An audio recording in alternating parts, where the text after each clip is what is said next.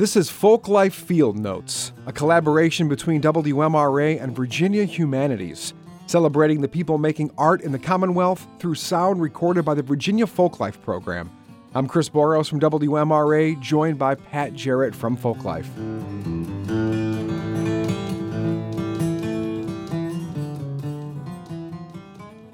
Folklife is the arts of everyday life. It's everything from self expression, of course, you know, like paintings and drawings, but it's music, it's social music, it's occupational culture, artwork coming from the people. It's been classically portrayed as, you know, mountain craft or southern craft or rural, everything from banjo making to basket weaving to fiddle music. But in Virginia, it's included that we have a rich tradition in Appalachia of mountain music and instrument making in Southwest Virginia, particularly.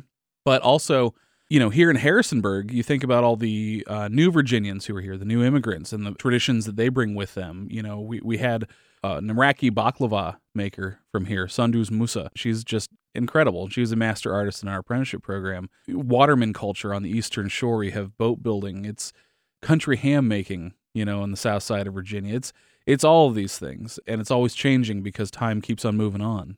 So it isn't just the traditions uh, in Virginia, it's also what people bring to Virginia. What people bring to Virginia makes Virginia, isn't it? Otherwise, it'd be indigenous land.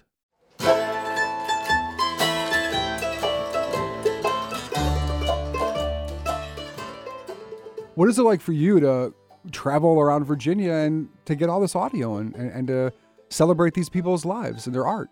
It's humbling. I always say when I go out, I have to raise the quality of my work to meet the quality of these artists. And it is tough. A lot of these people dedicate their lives to perfecting their craft. And so for me to show up and make a subpar recording, that's my biggest fear. It's humbling to be in the presence of this great these great artists and then to be on a first name basis with them. You know, I, I was just out spending some time with Sammy Shelor.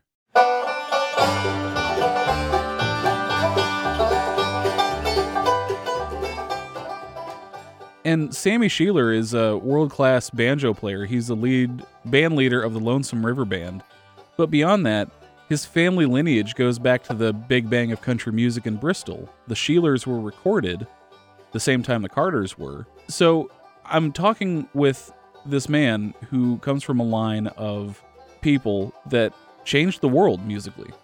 And I'm hanging out in the kitchen with him eating biscuits. You know, like, what have I ever done to get here?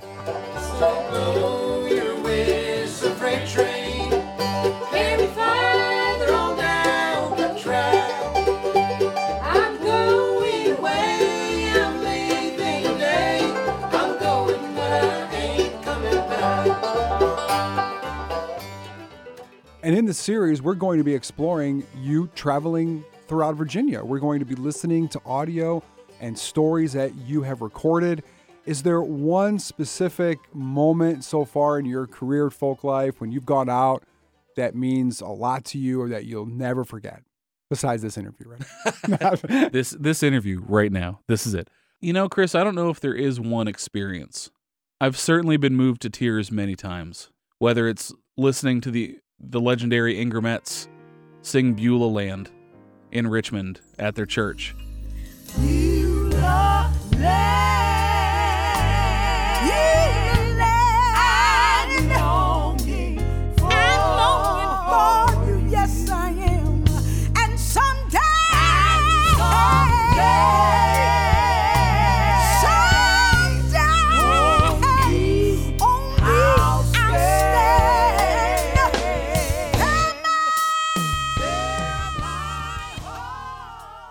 Or it's being on top of a mountain with Clyde Jenkins up here in Stanley. One of the main projects of the Virginia Folklife program is the Virginia Folklife Apprenticeship Program that has been going on for about 20 years. What that is, is we pair a master artist uh, in the Commonwealth with an apprentice. For a nine month term, this apprentice and the master artist work together on a project or a skill or a specific folkway intimately. It's a one on one for nine months. And we give uh, stipends to these artists so that they can cover their costs. They can travel. They can do what they need to do. And some are pretty grand. In this year's class, I'm going out and visiting with Horace and Hannah Scruggs. They have a waterways apprenticeship where they're exploring the rivers of central Virginia and how it relates to their enslaved family history. And so they're getting out on the water, learning to read the river, and they're also diving into family history. Teaming these apprentices and masters together, it's also creating new master artists. Many of these artists worry about the fate of the craft. Just the act of teaching someone these finer details, it breathes life into the tradition and it continues. And they've expressed that to us on, on many fronts. Well, when you're like the best at something, you want other people to discover it. You want to teach other people about it. And that just makes you a better artist. I think so. I've heard it in some of these interviews that teaching it gives them a different perspective on it. It's a really wonderful thing. We are tickled to death to be back here in Floyd and to see the live faces. Yay!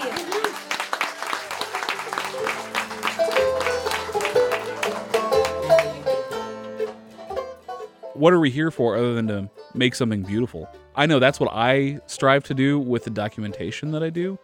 And so to document those who are wanting to do that in their lives, it's the best. Well, Pat, I'm really looking forward to sharing your stories and the audio that you've recorded with Folk Life to the listeners of WMRA through this series that we're working on. It's going to be awesome. Pat Jarrett from the Virginia Folk Life program. So looking forward to this series with you. Chris, it's my pleasure, and thank you so much for taking an interest.